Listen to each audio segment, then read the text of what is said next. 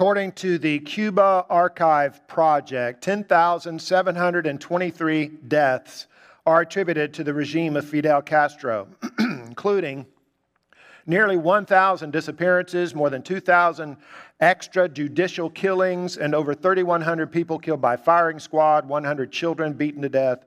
In addition to these killings, some 78,000 people are estimated to have died while trying to flee the country. Fidel Castro died in 2016 at the age of 90, but his totalitarian system and laws live on, con- causing continued misery for the Cuban people and thus the protests that broke out in that country last Sunday and continue today. Likewise, last Sunday, as we were continuing our sermon series in the book of Esther, we saw how Haman, he's the enemy, the bad guy in that story, was killed in the poetic justice of God. So, Haman is dead, but the crisis for the Jewish people in Persia lives on because Haman's edict is still in effect. Now, let me remind you, or let's refresh this morning on how that edict read. Esther chapter 3, verse 13. To annihilate, kill, and destroy all the Jews, both young and old, women and children, in one day, the 13th day of the 12th month, and to seize their possessions as plunder. So, basically, in 11 months, all of the Jews in Persia are under an edict of annihilation where the citizens can attack them and take their possessions and their property. Fortunately, God's providence on their behalf is still being exercised. Queen Esther comes before the king, King Xerxes, with another request. Haman's out of the way this time, so she doesn't have to preface it with a banquet. We'll read this in uh, verses 5 and 8. Esther says to King Xerxes, If it pleases the king, let an order be written overruling the dispatches that Haman devised and wrote to destroy the Jews in all the king's provinces. But this request is not so easy for King Xerxes as accepting an invitation to a banquet because Persian laws are irrevocable. And he says no document written in the king's name and sealed with his ring can be revoked. So his hands are tied, even though he does want to help her. The best he can do is to give to Mordecai and Esther the ability to write a new edict. Verse 8 again write another decree in the king's name in behalf of the Jews, as seems best to you, and seal it with the king's signet ring. So Esther and Mordecai cannot overturn the previous edict, but the best they can do is to try to, try to create a level playing field when that day comes in Persia.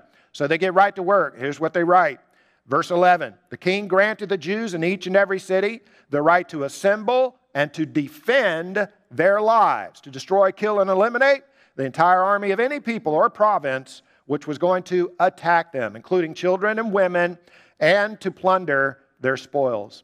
Uh, one thing I want us to see this morning is how closely the second edict, this is Mordecai and Esther's edict, mimics the first edict of Haman. The wording is almost exactly the same. On the next slide, I'm going to put the original edict on the top and then Mordecai's edict underneath that. This is Young's literal translation that I'll have up here. So it's the closest we get to a word for word Hebrew translation.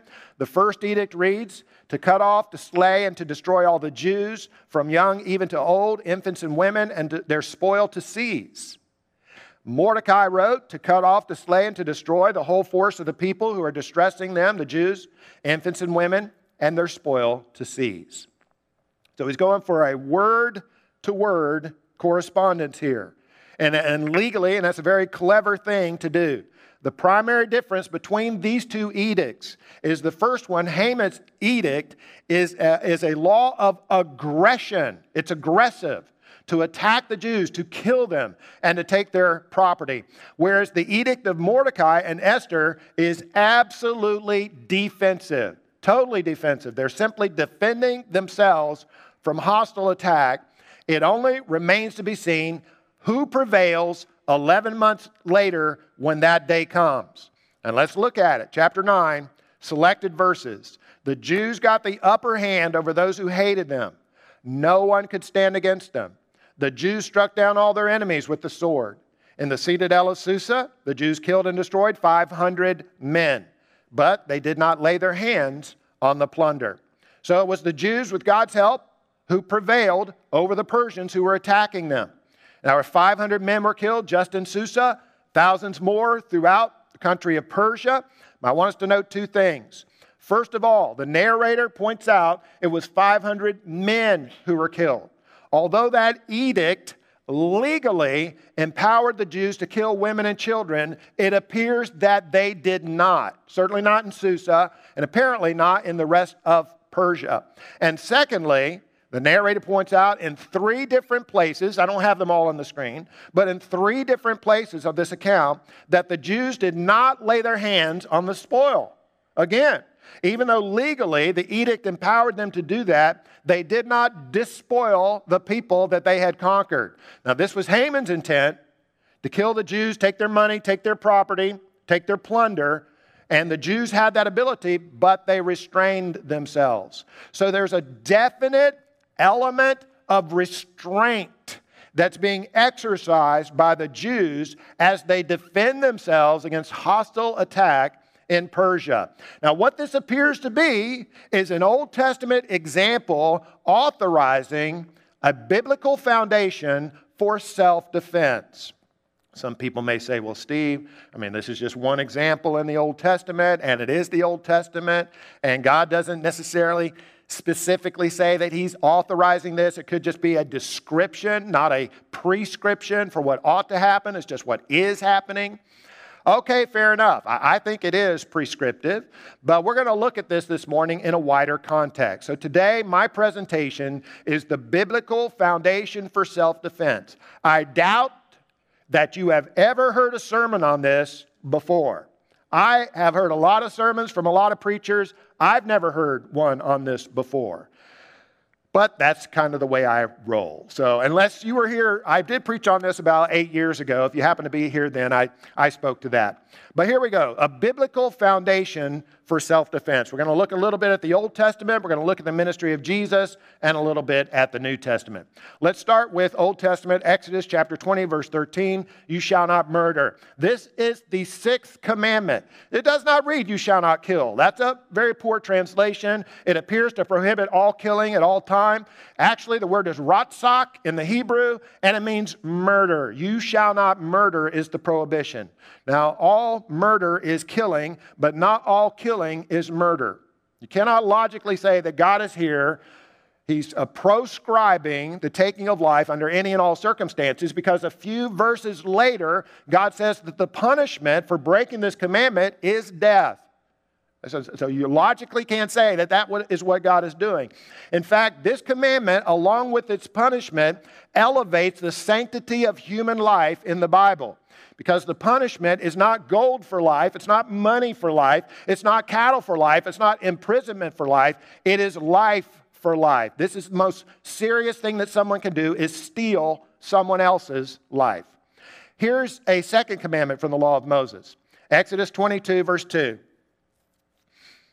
If the thief is caught while breaking in and is struck so that he dies, there will be no blood guiltiness on his account. But if the sun has risen on him, there will be blood guiltiness on his account. He shall surely make restitution. Now, there are two scenarios that are described here. The first one is a thief is breaking into a house in the middle of the night. It's dark. The homeowner does not know who it is or why they are intruding. He has no access to the police. There were no police in Israel back in that day. And so, in order to defend himself and his family, he strikes the thief. The thief dies. And the law says there's no blood guiltiness under those circumstances. He's not guilty of murder. Had no ability to retreat. It's dark. He had no other options. The second scenario is after the sun has risen. If a homeowner is aware that a thief has broken into his house, he goes and finds him and he strikes him so that he dies, then that homeowner does have blood, blood guiltiness. He is guilty of murder because of the different circumstances. It's daylight now. He has other recourses. He can call in the civil authorities in the Israel government to deal with that situation. So the law of Moses here and God seems to be recognizing these mitigating circumstances and carving out a use of force that does not fit under the category of vengeance or revenge or even hatred, but rather falls into a category that we would call self defense, legitimate self defense. I want to read uh, just one other example from the Old Testament. This one comes from the book of Nehemiah. Let me briefly give you the context for Nehemiah. As you recall, Nehemiah was a Persian exile. Right? Just like Mordecai, just like Esther, they stayed in Persia. But Nehemiah returned with a wave of exiles back to Israel. And this is a book of the Bible. And in this book of the Bible, Nehemiah is leading a building project to rebuild the walls of Jerusalem that were torn down when they were conquered 70 years earlier. So Nehemiah is leading this building project, but there is opposition to that building that comes from the locals. And it is hostile and violent opposition. So here's what we read, that bearing that in mind, Nehemiah chapter 4, selected verses. Nehemiah says, When I saw their fear, I rose and spoke to the nobles, the officials, and the rest of the people. Do not be afraid of them. Remember the Lord who is great and awesome, and fight for your brothers, your sons, your daughters, your wives, and your houses. Those who were rebuilding the wall and those who carried burdens took their load with one hand doing the work, and the other hand holding a weapon. He says in chapter 20, uh, 20, latter part of that verse, and our God will fight for us. Now, two or three things here. First of all, th- this is not the army of Israel that's being instructed here. It's not a police force. These are individual private citizens who are being instructed. Secondly, they are told to fight for their family, their sons, their daughters, their wives, their brothers, in their homes. They're, they are defending life and property. And thirdly, he says at the end there, and our God will fight for us.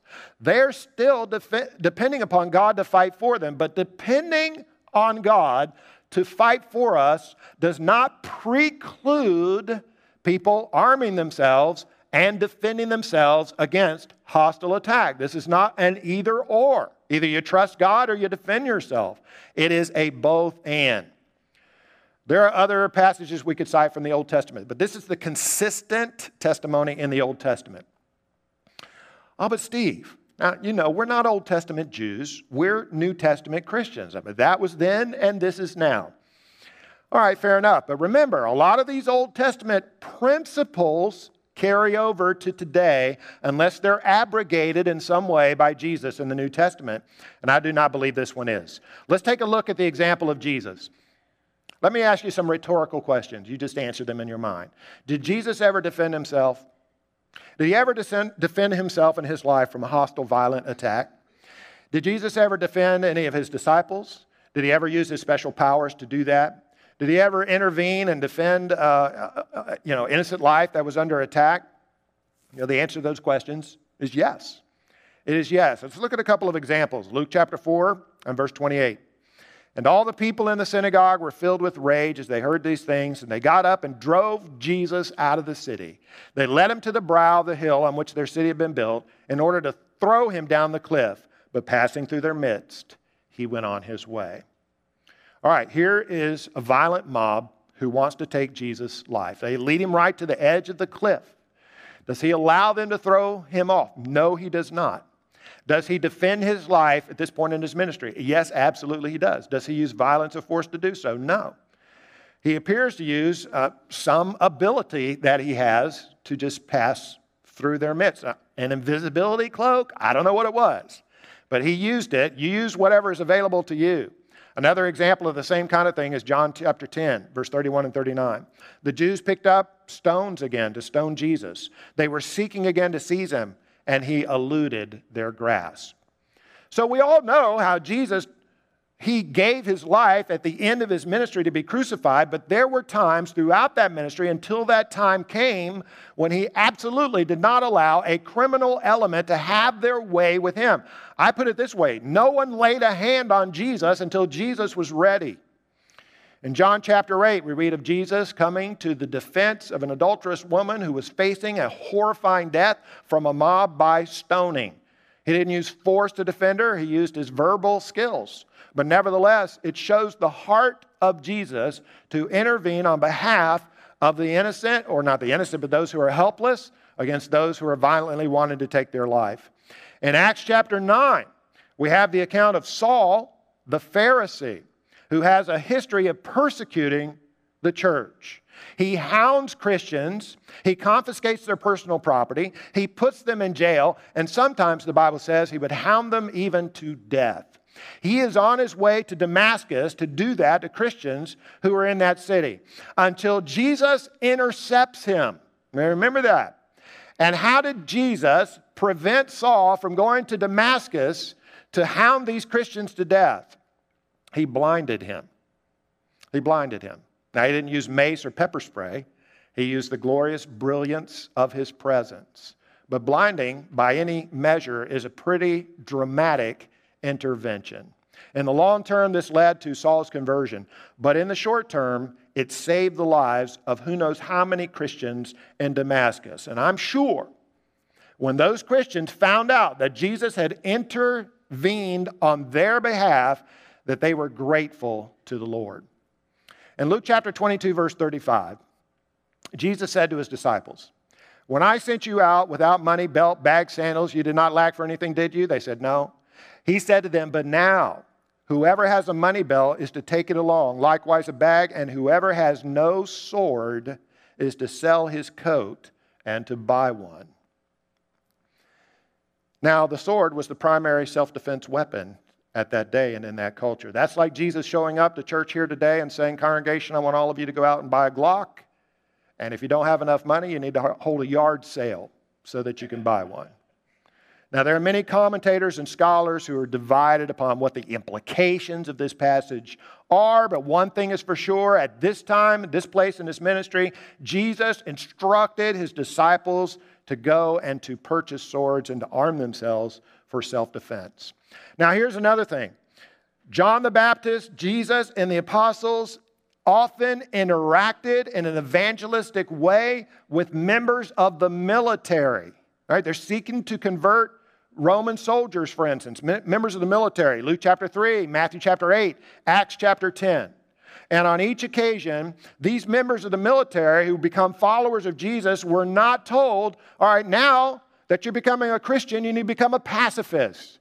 You need to lay down your arms. You can't serve in the military because that's part of what it means to follow Jesus. That never happens. They get a pass on that. But I think that's an implication. There is no conflict between taking up arms, serving in the military, and being a follower of Jesus. John chapter 10, verse 18. Jesus says, No one has taken my life away from me, but I lay it down on my own initiative. I have authority to lay it down, and I have authority to take it up again. This commandment I received from my Father. I call this the principle of stewardship. This is Jesus' stewardship over the gift of life that God had given to him. He had the right and the ability to lay his life down when he chose to do so. And that choice, of course, was when he was crucified. But nobody took his life, he said. He's giving his life. I believe, my opinion, we have the same principle of stewardship over the life, the gift of life, our most precious gift that God has given to us. Now, it's not as absolute as Jesus' control over his life. There are many things we do not control about our lives. So it is a relative stewardship, not an absolute stewardship. But that being said, we have a control over the life that God has given to us. We might choose at some point in time, if we think the circumstances dictate that this is the godly and the righteous thing to do for us to forfeit our lives for someone else. Jim Elliot, for instance, missionary to the Auca Indians in Ecuador, chose to do that. He was armed, but he and his fellow missionaries had decided beforehand that if they were attacked by the Aucas, they would not exercise self defense and they were speared to death. My point was that was his choice to make. And this is your choice to make. But nowhere in the Bible that I'm aware of does Scripture obligate a Christian to forfeit their life to someone else, a criminal element, just because they have an illegal and immoral and hostile desire to steal your life. It's your stewardship, it's your choice. Now, in Matthew chapter 5, verse 38, in the Sermon on the Mount, Jesus taught this. And if it were not for this teaching, we wouldn't even be having, there would be no debate. But um, Matthew 5 38, Jesus says, You've heard that it was said, an eye for an eye and a tooth for a tooth. But I say to you, do not resist an evil person, and whoever slaps you on your right cheek, turn to him the other cheek also. So there, there are two possible interpretations for this passage in the Sermon on the Mount. The one possible interpretation is that Jesus was here introducing a radical new prohibition against the use of force at any time in any circumstances, including self defense or defense of one's family, mandating pacifism for the followers of Jesus. There are many people that believe that. There are whole church denominations that are given over to that. So there's that.